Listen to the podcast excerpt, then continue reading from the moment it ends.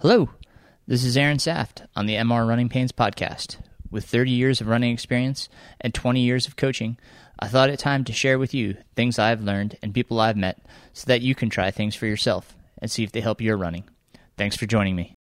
Wrote this song while crewing Aaron on a 100 mile foot race through the trails in the rain and mud. How about that?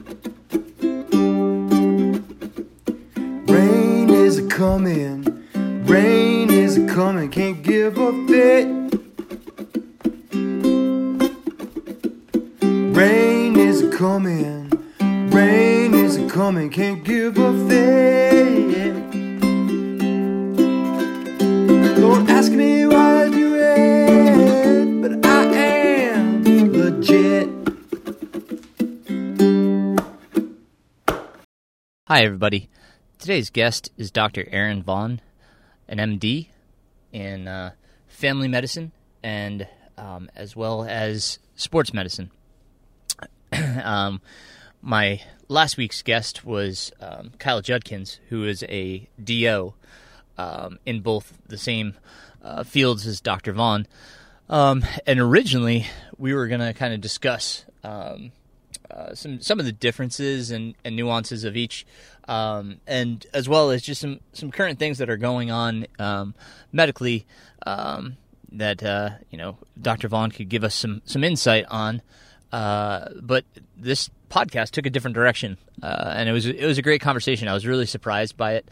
Um, you know, um, it's uh, uh, it's about um, what happens after COVID for those that have it and try to get back to running. What are we seeing? What um, what are the after effects of COVID, and how quickly should we get back to running? You know, what um, what should we have done? Should we have any tests done? You know, is is there any limitations that people are finding? Um, any dangers? Uh, so, really, uh, you know, it, it was a it was a great conversation. I really enjoyed. Um, I always enjoy talking with Dr. Vaughn. Dr. Vaughn is personally my my physician. I see him as my um, my primary care physician as well as my sports medicine physician. Um, he's a, a longtime friend. Um, you know, he's one of my athletes for a while uh, before COVID happened and, and all the races were canceled. Uh, I, I don't know how he was doing everything he does. He's an um, amazing, amazing man, amazing doctor. Um, you know, he just does so much within our community and within the medical community. So, um, really pleased to have him on here. and uh, I want to thank him for sharing his knowledge. Um, you know, uh, so we touch on a few things, but um, the, the, conversation really evolves into um, what happens post COVID. So I hope you enjoyed the conversation, and um, you know we'll uh, we'll touch base at the end. Um, I've got you know some things at the end I want to kind of uh, go over. So, um, but you know, well, right now we'll get into uh, uh, our conversation with Dr. Aaron Vaughn. Enjoy.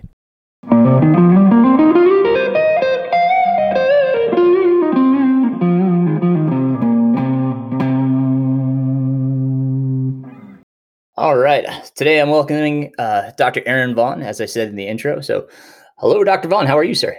I'm doing great, sir. We got Aaron squared today. So that's right. A squared. Yeah. Aaron's in yeah. awesome. Um, so uh, Aaron uh, comes today bringing the perspective of an MD. Uh, we spoke with Kyle Judkins on last week's podcast, uh, who was a DO, um, an osteopathic doctor. Um, so Dr. Vaughn is a allopathic doctor. Um, but do you want to describe differences, perhaps, in your um, your formal training?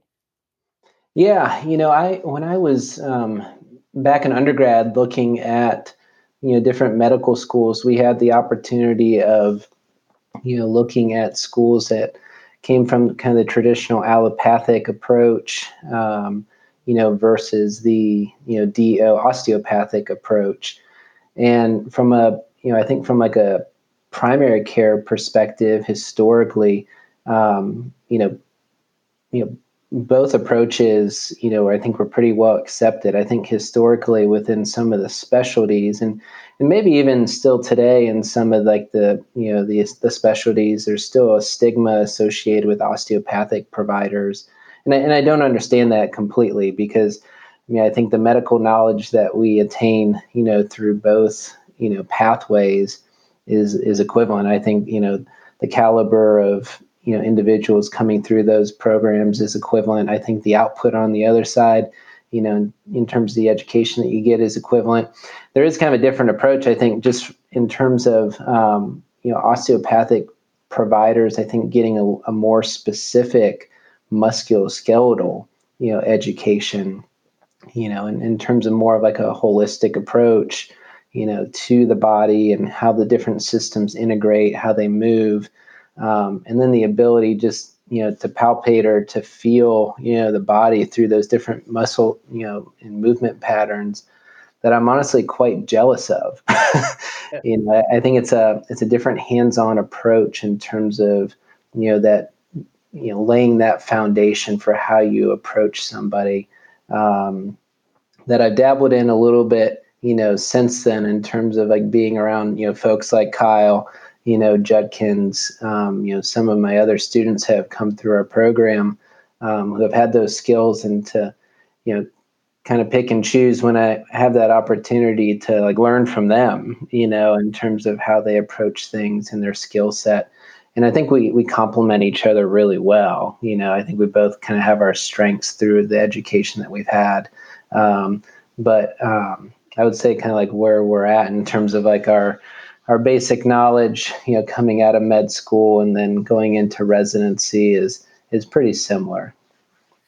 Uh, we had talked about OMT with with Kyle mm-hmm. now, and that's kind of you know something that you're referring to there. Um, now with OMT, as an MD, is that something that you could actually train in afterwards? Is that something?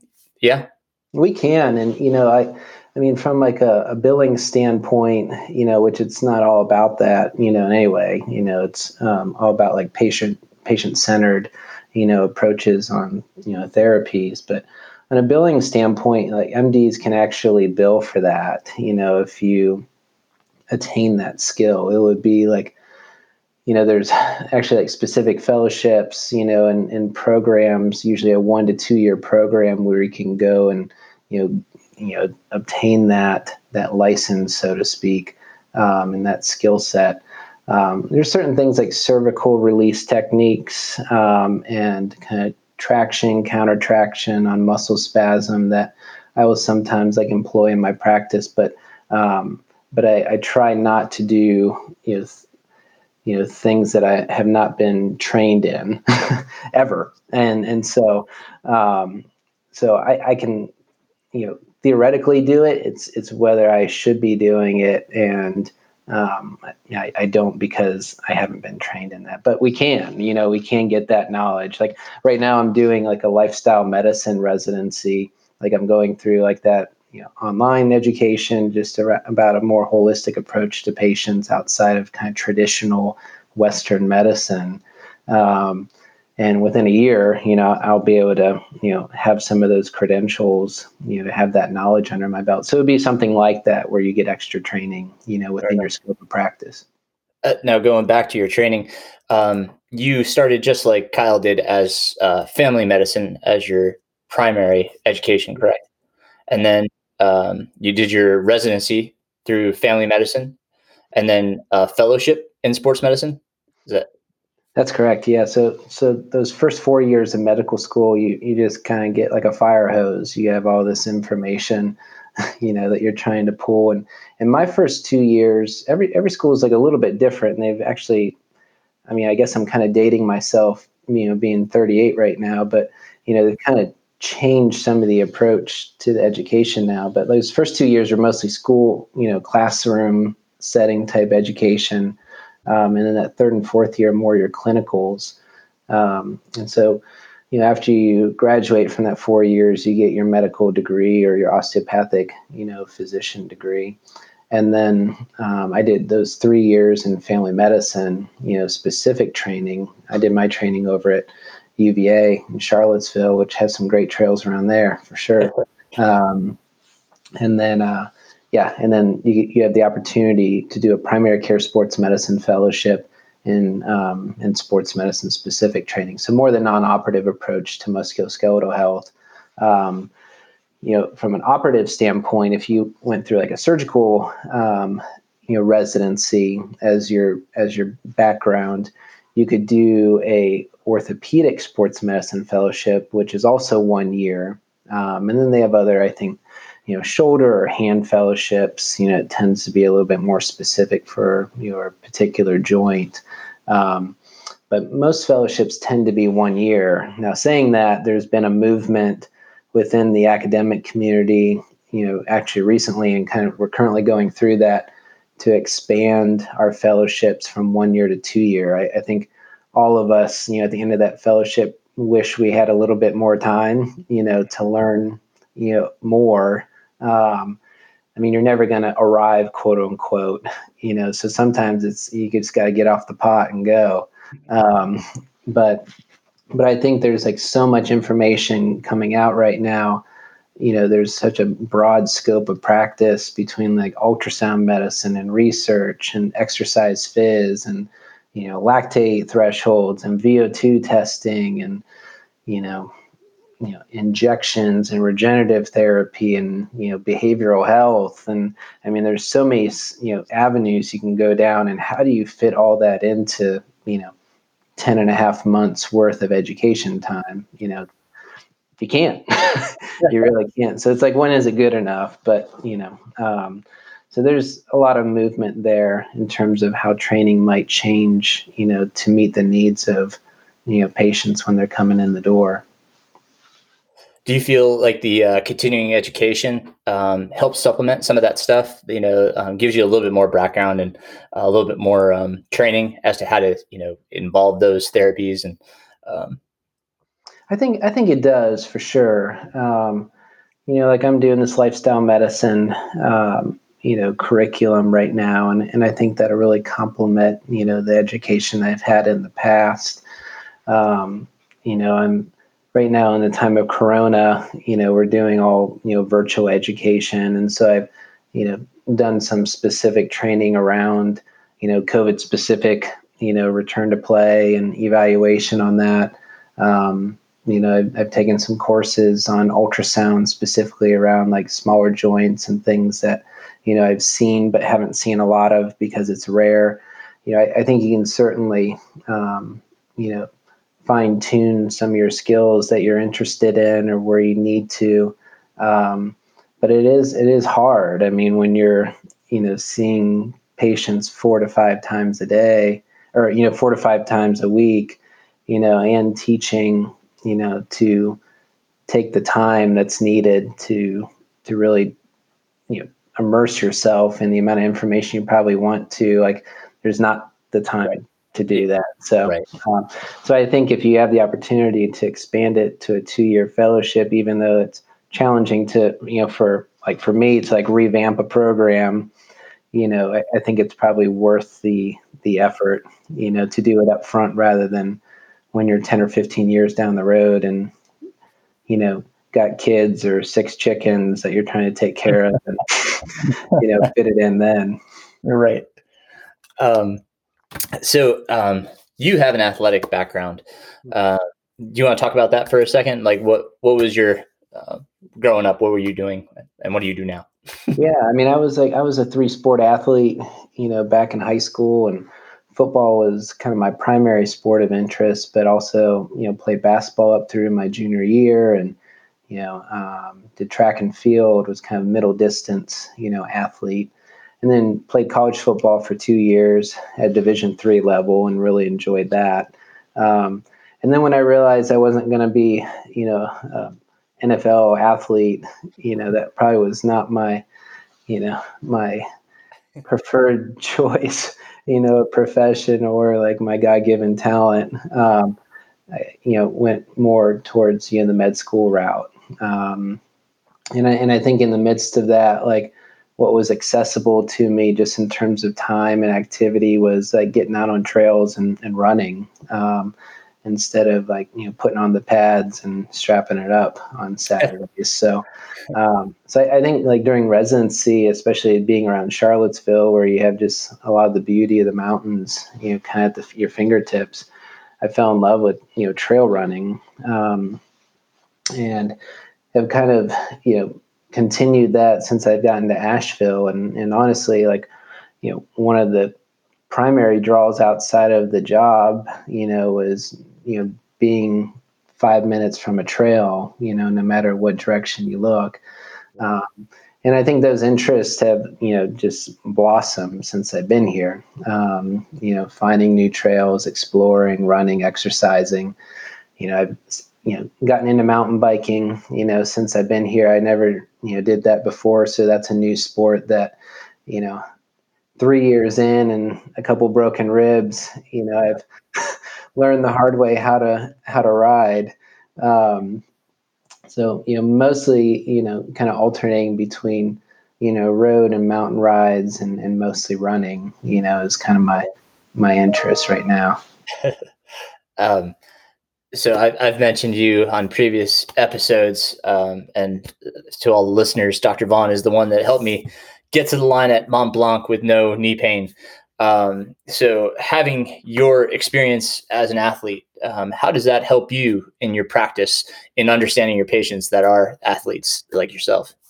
Yeah, um, you know, I, you know, when I was back in residency, we you know, we had so many things we were trying to learn. Um, you know, managing people in the ICU on on ventilation equipment to, you know, teaching people, you know, how to get up out of a chair without, you know, hurting their back. You know, from like a geriatric population and. And one of the things that really resonated with me was just working with athletes and you know, my residency director at the time, you know, gave me a nice reminder, you know, on our way into work one day that we're all athletes, you know, we're all trying to be active, you know, just at different levels. So you, you know, treat and approach people in the same way. And it starts, I think, with listening and and really understanding like where people's passions are, like where their goals are.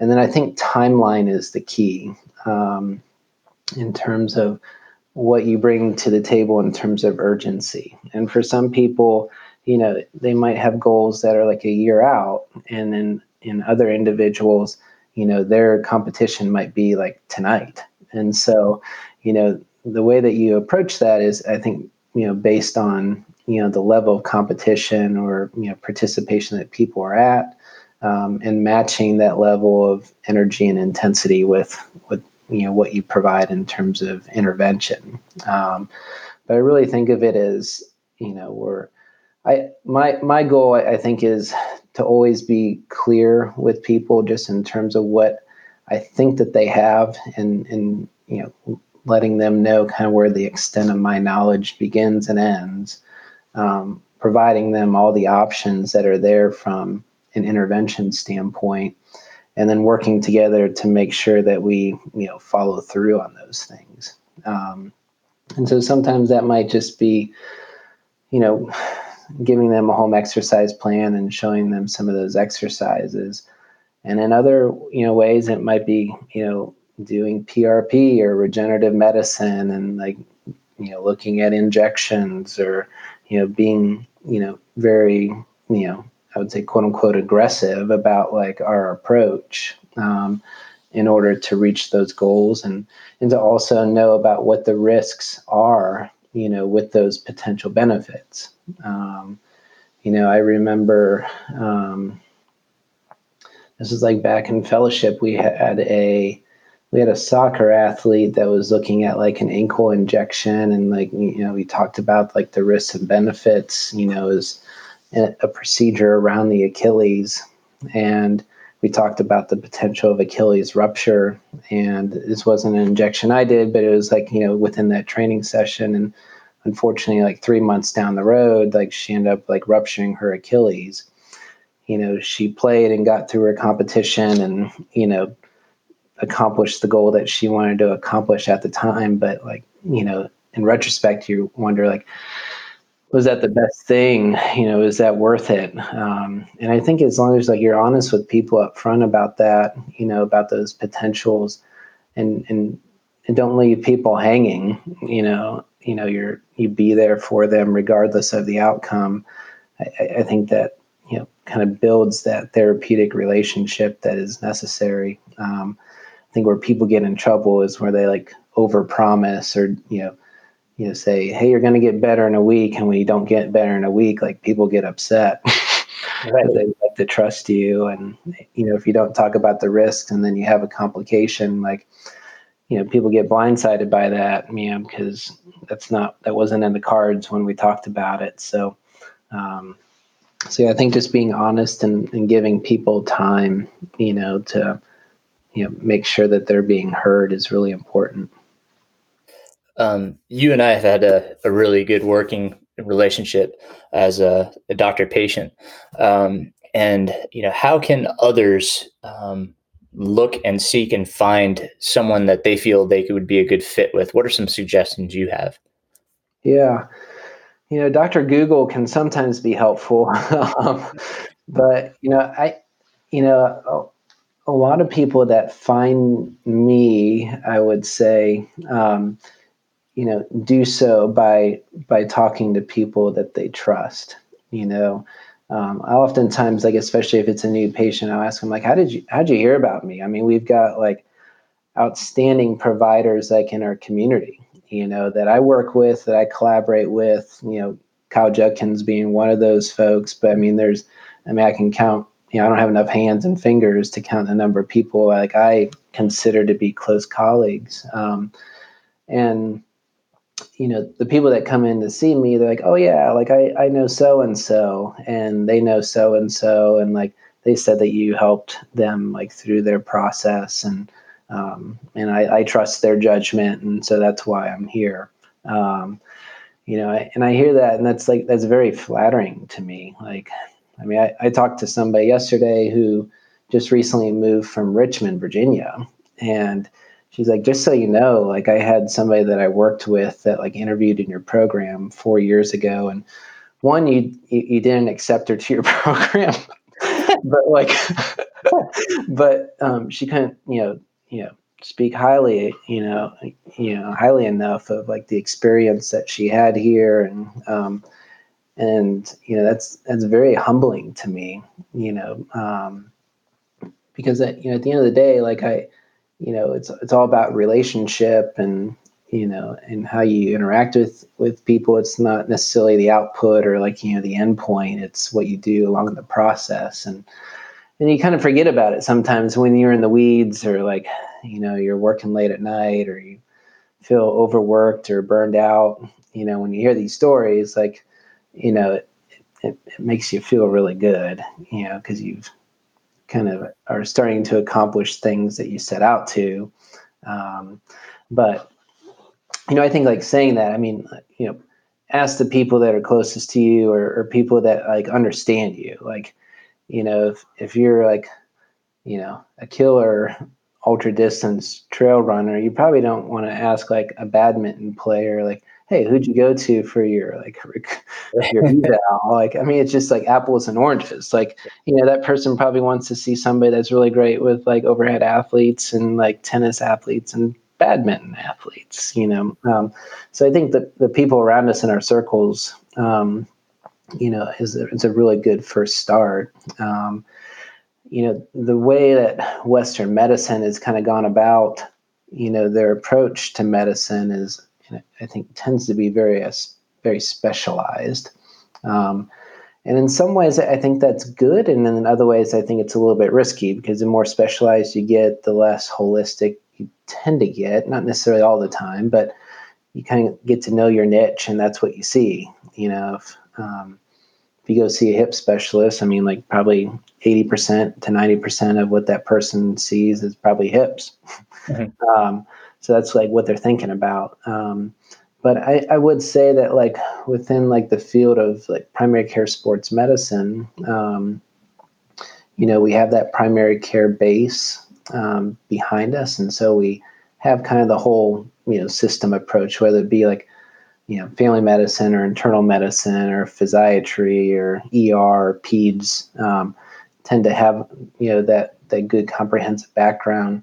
But then we have like that niche on top of that that you know says yeah I can identify meniscus tear, but I also like know like the surgical and non-surgical approaches to this and when to send you on to somebody else, like if things are not getting better. So I, I think there does tend to be maybe a higher level familiarity, you know, with those sports medicine specific type things within that field. And so, um, so most communities now, you know, and we're kind of getting to a saturation point within the specialty, you know, where a lot of communities have multiple primary care sports medicine folks. I mean, within Asheville, I mean, what are we at now? Like 110,000 people or 120,000, relatively smallish sized city. I mean, we have 10 to 15 primary care sports medicine providers within an hour, you know, of us. That's a lot. yeah. Um, so you have a lot of lot of options, and I think that's a good good first start you know, is looking for somebody within that specialty um, in terms of looking for, you know, maybe some higher level information. Cool. If you don't mind me uh, switching topics, um, yeah, something that you had said earlier kind of threw a, a, light bulb on. Um, you had talked about COVID. Um, mm-hmm. I have not heard a lot, um, and, and perhaps you have, of uh, post COVID. Um, what is uh, or are some of the effects that people are feeling um, in returning to their athletic endeavors. Um, you know, I've had um, one athlete that had COVID and um, heart rate um, seems to be elevated and seems to spike at random times, and it's it's really difficult to bring that that heart rate back down.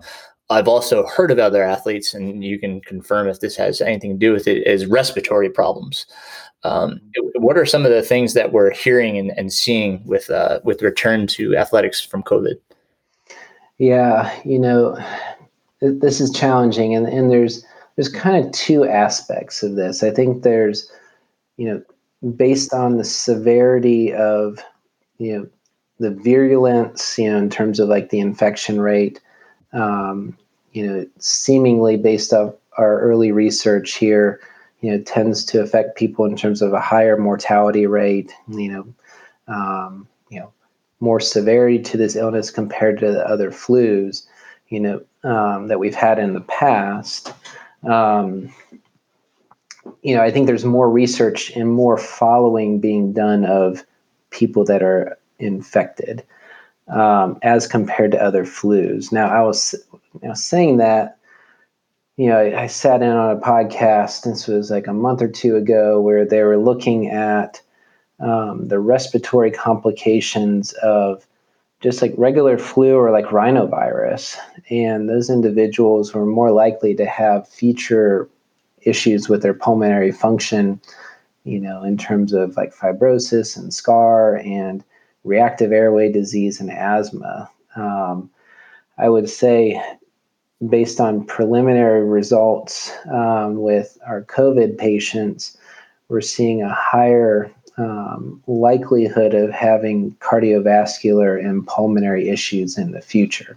Um, you know, the folks who sometimes are not even having severe, like outward symptoms, are having problems and complications in terms of scarring within the lungs, inflammation that's taking months to go down. Um, um, I led a journal club this week um, looking at some of the cardiovascular complications around around uh, folks who have been infected by COVID, and I think you know what we're seeing right now, just from like a NCAA, you know, you know big conference, you know, cancellations. A lot of those cancellations came after these reports, and um, what we saw was a, a JAMA article um, specifically looking at the cardiovascular complications.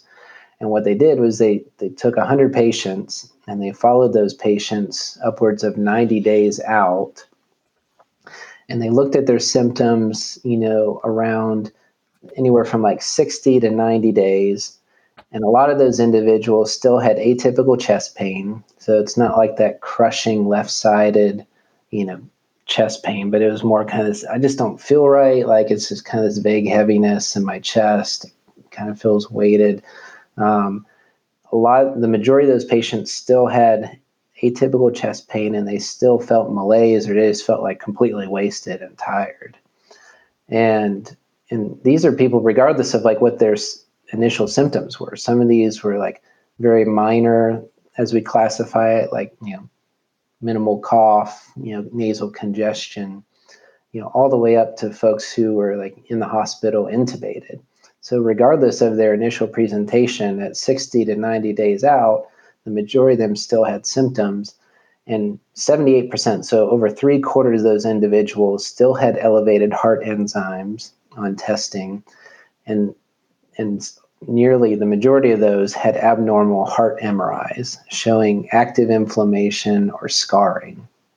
And so it kind of freaked us all out. I mean, I, I think it freaked out like, you know, hospital administrators to like athletic directors from like a compliance and liability standpoint to like us as physicians saying like, you know, we'd like to think there'd be a direct correlation between the severity of initial presentation, how that's going to look in three months or four months, and it really doesn't. So, you know, and then what does that mean? You know, if you've got like myocarditis or like inflammation of your heart, you know, we know there's poor outcomes associated with that. There's heart arrhythmias, there's abnormal heart rates, there's increased risk of sudden cardiac death, there's you know future risk of potentially having like other heart related issues that you know can shorten lifespans and quality of life. Um, now were we just not tracking like our regular flus or rhinoviruses and you know do some of those viruses have the same complications? I don't think we know that necessarily. You know and if we checked at 92 days if we checked at 95 days would everything go away? Like i, I think we also like don't know that either um, but I think there was enough information there to say, you know, this is new information that we didn't know, and we need to probably pivot here and not just say, hey, after two weeks, if you feel pretty good, like just go out and, and run again, you know, and um, yeah, I think it just made us pause. Yeah. yeah. You know, made us pause and say, hey, we probably need to, you know, do more evaluation before we just let people fly. Um, mm-hmm you know, just to make sure like our recommendations are not putting them at risk. Maybe not acutely, but like in the long term. Um, what do you think are some things that they could be screened for that would help them determine if they were able to return to athletic activity? Yeah, I mean, I think you know, honest, being honest with yourself just about symptoms is really important. You know, sure. so I saw like a wrestler yesterday, and you know, he had COVID about six weeks prior, and you know, he felt great you know, so I, I think that's one reassuring sign, at least, you know, hoping that he's as honest with me as possible. But like, you know, I think, you know, being asymptomatic is, is important. Um, you know, then then I think I think there is some value in getting you know some pulmonary tests, especially for you know our longer distance athletes. You know, in terms of even if we don't have you know baseline tests, I think it'd be helpful you know to have that information. And if they are having symptoms, I think that would be helpful just to see how people are functioning. Um, and then from like a cardiac standpoint, here that's where the debate is. So like, you know, does every single person that has COVID, what are we at like over five million now in, in the country?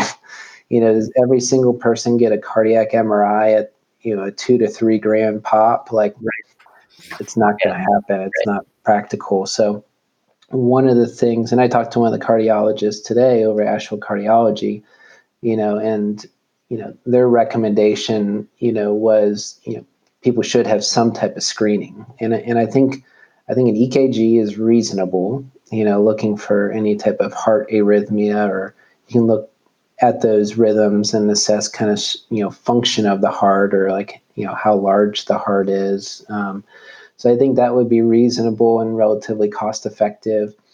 One of the things they also looked at in that study, you know, that I think definitely requires more you know research into is there's a uh, a lab called a troponin, which is a heart enzyme. And typically, when folks have like acute heart attacks, you know, or muscle inflammation of the heart, that enzyme that's circulating the blood is high. And what they saw in the in at least the study was that there is a pretty direct correlation between that lab being elevated in folks that had active inflammation or scar in the heart. So, can you extrapolate that and say, well, if I screen this person and they don't have this enzyme, you know, is their risk lower of actually having this inflammation? And can I say, to the best of my ability, this person's probably safe to return? I think that's a potential cost-effective and you know accessible way of at least deter- helping determine that risk um, of going back. So that's kind of how I've approached it: is asking patients like, "How do you feel?" You know, if you're having pulmonary issues, I, I think it's reasonable, you know, to look at the function of the lungs. And if you're having any type of cardiovascular issue, heart rate abnormalities, you know, exertional, you know, exercise intolerance, it's probably a good idea to, you know, screen with some blood work and maybe an EKG before letting people go back. Okay. Um, if you don't mind sticking to this topic for a second, um, I think uh, Dr. Dr. Phil Nye, the science guy, yeah. with, uh, um, a statement um, which I had heard previously, um, and, and, you know it goes to that you know that that six feet rule. But when we're cycling or running at a, a you know a higher velocity, um, and anything that we project out, it's going to have that kind of jet stream, if you will, kind of that pullback. Um, so they're saying that you know that six feet is actually longer like when you're if i was if you were running you know and and let's say potentially you had covid and you're asymptomatic but and you you know you had uh, you know some air particles come out and that came back and i was coming up behind you. If i'm you know coming in within range I, i'm more susceptible. So is that um is that something you've heard or is that you know kind of hearsay? What do you what do you think on that? Yeah, I think that I think that radius, you know, definitely increases, you know, with your increased, you know, kind of cardiovascular output. Um, I've been kind of telling, you know, the folks that, you know, I run with, like in, in small groups, you know, less than 10, you know, it's typically just myself and my partner running, but like, you know, it's, you know, we're probably looking at like 10 to 15 feet, you know, probably double, you know, what, um, you know we're recommending just for like daily you know interactions walking around. Um, to my knowledge they haven't like done that study you know i mean i think a lot of us have seen like the sneezing study like you know covering your mouth with your hand versus a mask versus you know yeah yeah you know full go without anything um, and i think that's where some of that like six foot data came from um, and then also like our airline industry as well. I think like that's you know some of that research has kind of you know affected some of our recommendations there. But from an active population, I would really you know tend to double that, um, you know, ten to twelve, which is really it's really hard to do, especially in like you know heavily dense um, uh, parks that you know I mean it's everybody wants to get outside, yeah. uh, but you know you go to your community park and it's just it's packed full of people. Yeah. Um, so I mean, I, I, guess you know, kind of the recommendation there is to kind of choose what time you go. You know, for instance, uh, you know, don't go at the the peak times. Um, if you see that it's really crowded, uh, perhaps seek another venue. Um, but um, yeah, it's it's it's difficult. I mean, uh, we're fortunate to have the trails, obviously, because you know, we don't we don't have as much interaction with other people. But um, for those in you know metropolitan areas, you know that are kind of st- stuck in smaller spaces, um, any guidelines, you know, anything that you know you would say go by? I mean, a lot of times they say the mask is is for kind of our uh, the protection of others. Um, but um, you know, does like a N95 mask does that you know potentially provide any protection for those running? Yeah, I mean, I think to your point, like all masks are not created equal. You know, and, um, you know, our N95s tend to be you know better than you know the the cloth masks and the majority of folks. I mean, I think outside of like our medical providers, you know, have you know a tough time getting and acquiring like those N95s, and so I, I think it would be a benefit, you know, if, if, people could get the highest quality of mask that they could. Um, I think also like we've been looking at like eye protection. There's been, you know, multiple studies looking at you know how the cor- coronavirus infects people, and you know, there's certainly accounts of you know that occurring like through like you know, the eyes and like that mucosal membrane, and so now at work like we're we're always wearing face guards. Yeah, you know, face guards. or glasses. And so yeah. you know i think if we're going to be in a dense area it's probably a good idea you know to have some type of like protective goggle outside of just like normal eyewear like for folks who have like visual impairment um, you know just to protect ourselves a little bit um, better. Um, i mean it's it's you know I, I think it's it's it's challenging, you know, to run with something over your face. you know, I really, I think, I think it is. I mean, I mean, people, some, some people do it like historically just to decrease some of the oxygen. I mean, I don't know if you've talked about that on some of your podcasts before in terms of altitude training or like you know limiting some of that just to increase kind of your your tolerance and you know pulmonary function. But um, I, I think if you're going to be around people, it's probably a good idea, you know, to to wear a mask. And I mean, I've seen some folks even through some of the races through social media where they're trying to, you know, stage people in terms of their start times and things right. like that, and starts.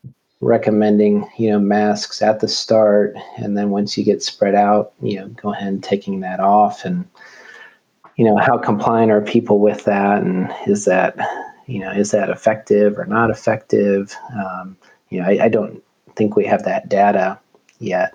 Um, you know, but I would just be cautious. Um, you know, I was on the Wise Guys yesterday. You know, like local talk radio for sports, and they're asking me about the bubble. You know, that's going on right now within you know the NBA and the NHL. Um, and it seemingly is working pretty well. I mean, you had folks who are getting infected kind of at the out on the onset, um, but we've been relatively clear, you know, in terms of the last like couple weeks, um, and and what's been required to do that has been an incredible amount of resources in terms of testing people multiple times a week, up to like three times a week.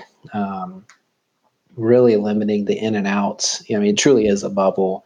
I mean, you're talking millions upon millions of dollars um, to, you know, put on a show and entertainment and sport. You know, that the majority of people in the world like don't have access to. You know, in terms of that level of safety. You know, to group like that. So it's not applicable. You know, to our like travel leagues and like our showcase tournaments for like wrestling and you know basketball right now so I, I, hesitate that people feel like they can create like that level of security um, you know without the resources um, you know to really do that um, uh, forgive me for harping on the the subject but no. i didn't really discuss this and I, I've I've, I hear a lot of things and I want to just kind of, you know, determine what's hearsay and, and what's, you know, actual reality. But another article that I see, I saw recently was on the, um, uh, the, the neck gaiters, if you will, the, the buff style, um, mm-hmm. kind of the, the bandana style that you can kind of pull up, but it still covers your neck. And it was saying that, that it's actually more dangerous um, because of all the the folds and stuff that it can trap more. Um, uh, you know, is is uh, should we be steering away from that style of face covering um, and just work, working with you know basically the the nose and, and mouth mask? Uh, have I, you heard anything along those lines? Yeah, I've primarily been you know focusing on the things that cover the the nose and the mouth, and rather than the buff you know kind of hood. I think one of the things that you know I've even like learned about is you know how many times do i touch the exterior part of my my mask and then if i adjust it you know back over my mouth or if i like take my mask off to drink a cup of coffee you know and put it right back on you know every time i remove that you know i should be like washing my hands you know and putting it back over my face. So like does a buff you know increase that where like all that stuff is kind of sitting you know, on the exterior part of my my my protection or my mask, and then I'm readjusting, and you know, we know that the coronavirus like you know sits like I mean, it doesn't just like disappear right away. I mean, um, you know, I I think anything that like you know that that doesn't fit as well or like you know that you're manipulating more probably increases your risk you know to like self-infect um, so I, I, would be cautious with with those. Um, not, I mean, I think something is better than probably nothing. Um, right, right. But um, but I would probably gear more towards you know the ones that we're a little bit more familiar with in terms of like our you know standardized face coverings or N95s those are just so accessible to the runners and it's you know just common to have those especially when we go to races because they can be used in so many multiple ways but you know i, I just want to limit everybody's exposure um, so you know it, it's i think i saw that in uh outdoor magazine i think they had one of their um, online um, you know weekly newsletters that that had an mm-hmm. article about that i'll see if i can find that again i'm going to make note about that um, you had also, uh, just so I remember, you had referred to the JAMA article. Um. For those that don't know, is that the Journal of American Medical Association? What's JAMA stand for? Yeah, um, um, that is the. Uh, I should just make sure I'm, you know, you know, saying this correctly, but yes, the uh, Journal of American Medical Association. Yeah, Beth gets that one too. So uh, I see it all the time. They always have a creepy picture on the front. a, lot, a lot of times it like ends up in my you know my mailbox and then into my recycling bin pretty quickly. But um, this was, I think, a pretty pertinent one. Yeah, she always passes along the the articles that she finds pertinent, but um, yeah, she usually flips through it pretty quickly and recycles. cool. Um, anything else that we should touch on with uh, COVID? Uh, anything else that you can say preventative wise or um, any you know any uh, knowledge that you can pass along, and we'll wrap that part of us up. Yeah, I think one of the things that's kind of come onto the scene is you know our accessibility to you know to testing, and then you know what type of testing may be best in terms of you know truly ruling in or ruling out the disease. And right now we're still not doing a lot of work with antibody testing you know just because we don't know like you know if you've had it like can you get it again? Like does it create immunity doesn't it? You know what does it mean for you in the long term? Um, you know kind of referring back to the bubble um, you know the you know some yale researchers actually started working on a saliva test you know that's um, that they've employed and you know just based on their experience um, you know, it seemingly is working, you know, so it's a quick test, it's not invasive, you know, it tends to be a lot cheaper, and so it could potentially be a lot more accessible. And if you're getting back results within like 24 hours, like, you know, theoretically could have a great impact, you know, if let's say like you know we were going to put on a race for 100 people you know and we test everybody at five to ten dollars a pop you know that's part of your entry fee like you know 24 to 48 hours in advance like theoretically could do whatever you want. You know as long as you created your bubble and um, you know everybody would be safe. Um, so i mean i think there's a lot of you know you know kind of guarded excitement about that you know instead of the tests that might take you know over 24 hours or five to seven days that tend to be really expensive and you know um, you know hard to access um, I mean, looking at like the CDC rec- you know, recommendations, they're still not advocating for the saliva test yet. You know, just because I think it's you know, yet to completely be proven as much as like you know our brain tickler ones that a lot of people are using, and you know some of the the other swabs or you know um, cultures that are out there.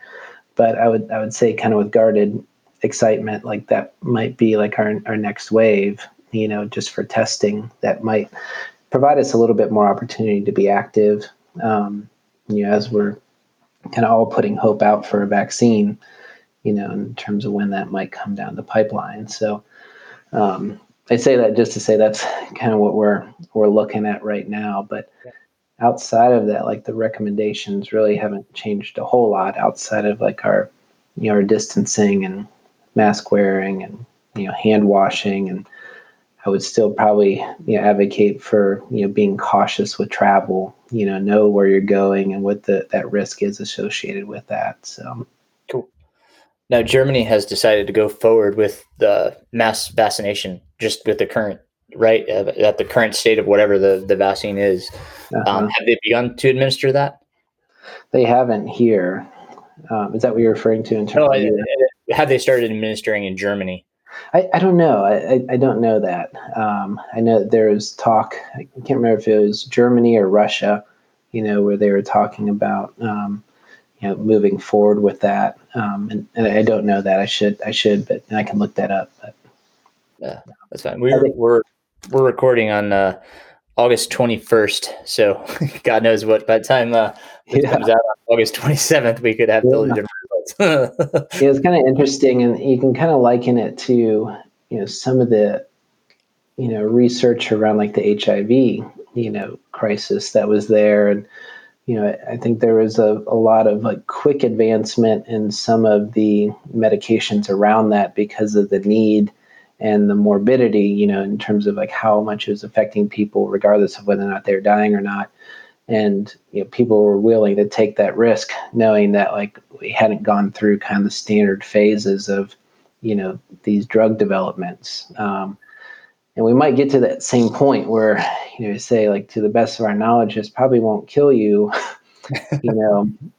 Um, it's probably worth you know the risk of like having some minor complications around it you know for the good of the herd you know or, or people which is a really challenging conversation to have just in terms of the morality around you know vaccines and who should get it and who should you know who shouldn't um, so not easy questions you know to answer but um, i'm not going to put any timelines on it at all. Um, you know because we've all kind of missed those marks one way or another but you know hopeful that you know we'll get there sooner than later. So North Carolina, um, you know, Beth was just saying that she had an update from um, from her sources that the uh, the peak here in North Carolina is supposed to happen beginning of September. So you know, within you know, seven to ten days, we're supposed to hit our peak. Um, is it projected? Because we didn't, I didn't get a chance to talk to her about it, but is it projected that um, we could have a, a, potential second peak, like they kind of talked about, um, going back into the winter when we get into kind of flu season? That's still a possibility. That's still a possibility, yeah. Um, you know, or it depends on how you describe it, but I would even argue for like a third peak because I feel like we kind of, you know, hit that initially and then kind of nadired out, and then we've had right. another. Yeah, I get you. Yeah, so uh, potentially going into a third peak yeah. beyond. Yeah. You know, I mean, I think what was a little bit concerning was a lot concerning was you know what happened in New Zealand.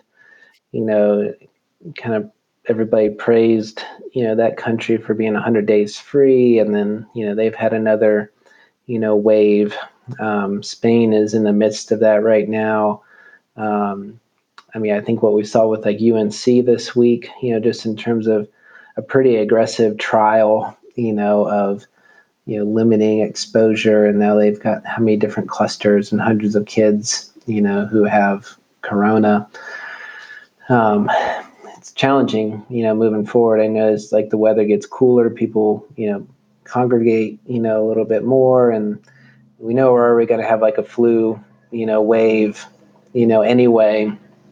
So I think we're all kind of expecting that, you know, Corona is probably going to pick up here as well, um, you know, over the next month or so.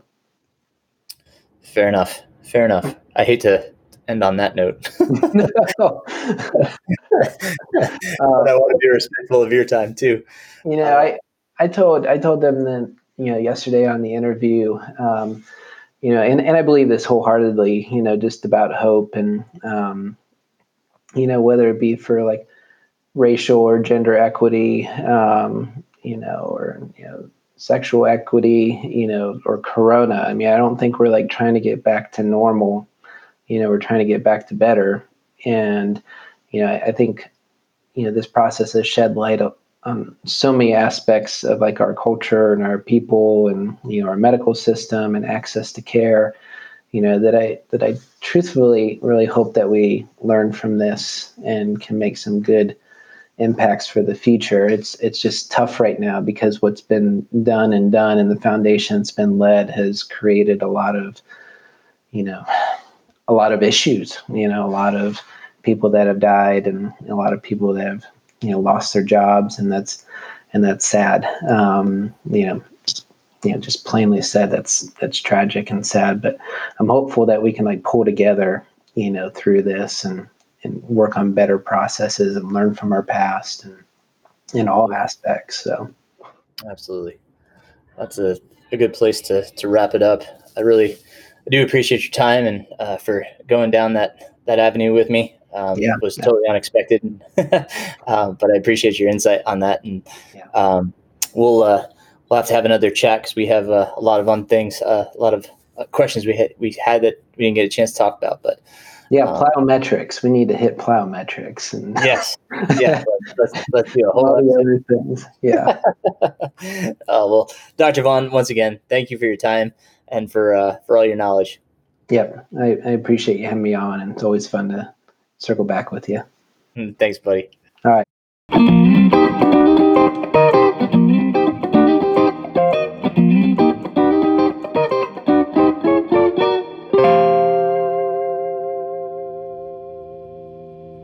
So thank you, Dr. Vaughn, once again for uh, for that conversation and for uh, your time and uh, and making time to, to come on and, and talk with me. Um, you know, on on other other notes, I want to uh, just express uh, my gratitude to um, to all those that have uh, that have left comments for the podcast, have subscribed. Um, if you haven't do- done so, please go ahead and, and do so. Um, you know, a few things coming up we've got my newsletter coming out for September.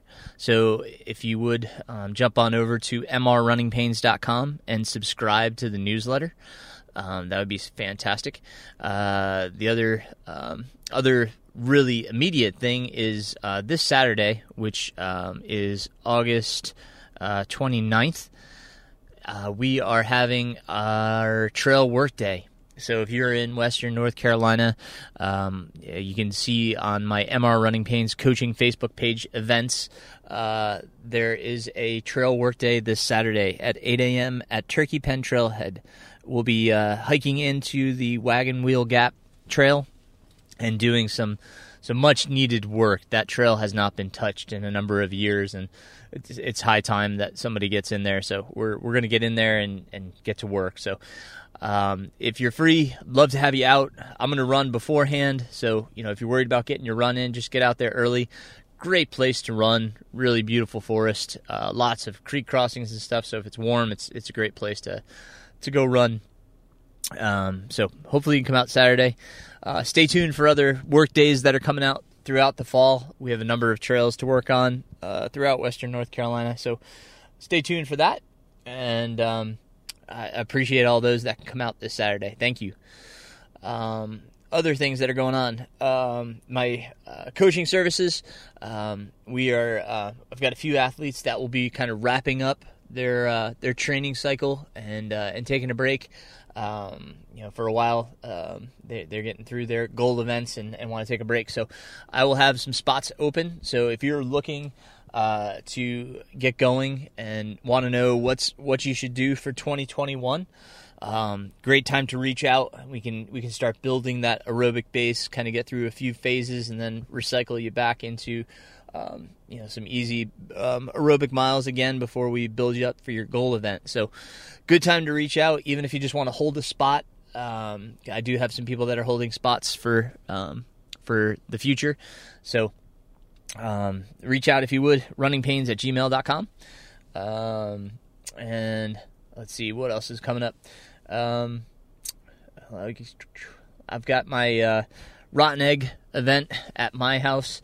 Um, rotten egg, it's uh, it's on the trails at my house, which uh, I'm not completely finished with, so I don't have an accurate measurement on. But the way a rotten egg race works is you uh, send in a seed time, and um, you know, it's it's kind of by uh, invitation. So um, if you're interested in, in checking out the event, um, just email me and um, and you know I'll, I'll put you on the list of uh, of people that, that want to get involved and I'll send out acceptance letters.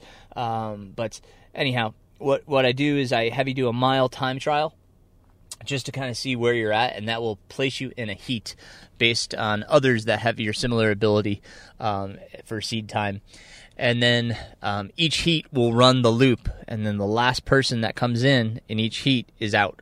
They are the rotten egg. So then we'll continue to run um, heats uh, until there's two people left in each heat, and we run one more loop, and the winner is the winner of the the rotten egg races. So. Um, that's coming up my birthday weekend, October 17th. Going to be a fun event. So again, if you're interested, uh, email me. It's a it's a it's a pretty tough trail. A lot of up and down, um, some switchbacks and stuff like that. So, uh, but it's going to be pretty fun. Uh, the lap should be somewhere between, I would say, uh, a kilometer and a mile, depending on how I lay things out. Um, so you know, and there'll probably be about ten people in each heat. So figure on uh, nine heats uh, to uh, to get to the the winner of each of each heat. So um, I hope uh, it sounds fun, something different, you know. Um, and anyhow, that's uh, that's going to be for October. Excited about that. Um, and um, I just saw that um, the um, the Naturalist, which is uh, even further west towards Franklin, North Carolina, um, they are hosting their Naturalist uh, races, both the 25k and the 50k, virtually. Uh, you have a certain time frame to do it, um, but they are donating their proceeds to um, those that help uh, maintain the Bartram Trail out there, which is really cool. So um, it's a if you haven't seen that race, it goes out to Bald, Bald which is a beautiful, beautiful area. Um, the 25k is a point to point, and I believe the 50k is an out and back. So double check that, but it's on Ultra Sign Up. You can check it out. Uh, guys at Outdoor 76 do a great job. Uh, so just want to get that out there, um, as well as the shut-in is now virtual. They have their window as to when you can run uh, the the shut-in to get credit for running it. Um, but yeah, uh, shut-in has gone virtual as well, and that is on Ultra Sign Up as well. So um, some cool races out here in Western North Carolina going on. Um, I'll try to keep you posted as I hear more. Um, I haven't heard um, what's going on with um, Brandon Thrower's Tenala Ventures races. Uh, I need to follow up and see. So next time I'll, I'll try to have an update on those. Uh, hopefully there's something going on with the uh, um, Looking Glass 50 miler. That's a it's an awesome course. So uh, I'll keep you posted on anything that's happening here. If you guys hear anything, wanna uh, send me an update, that's fantastic. And um, really, thank you guys for you know, being a part and, and listening Thank you for your time. Uh, I hope you learned something today. And uh, again, any suggestions that you have, anybody you want to hear from, uh, just you send me a line. Any topic you want me to talk on, you know, I'm I'm here to to help and, and learn myself. That's the the point of the podcast is to have conversation with those that can teach us something and hopefully bring value to us and in our running and our lives. So once again, take care, love to all, and we'll talk to you next week.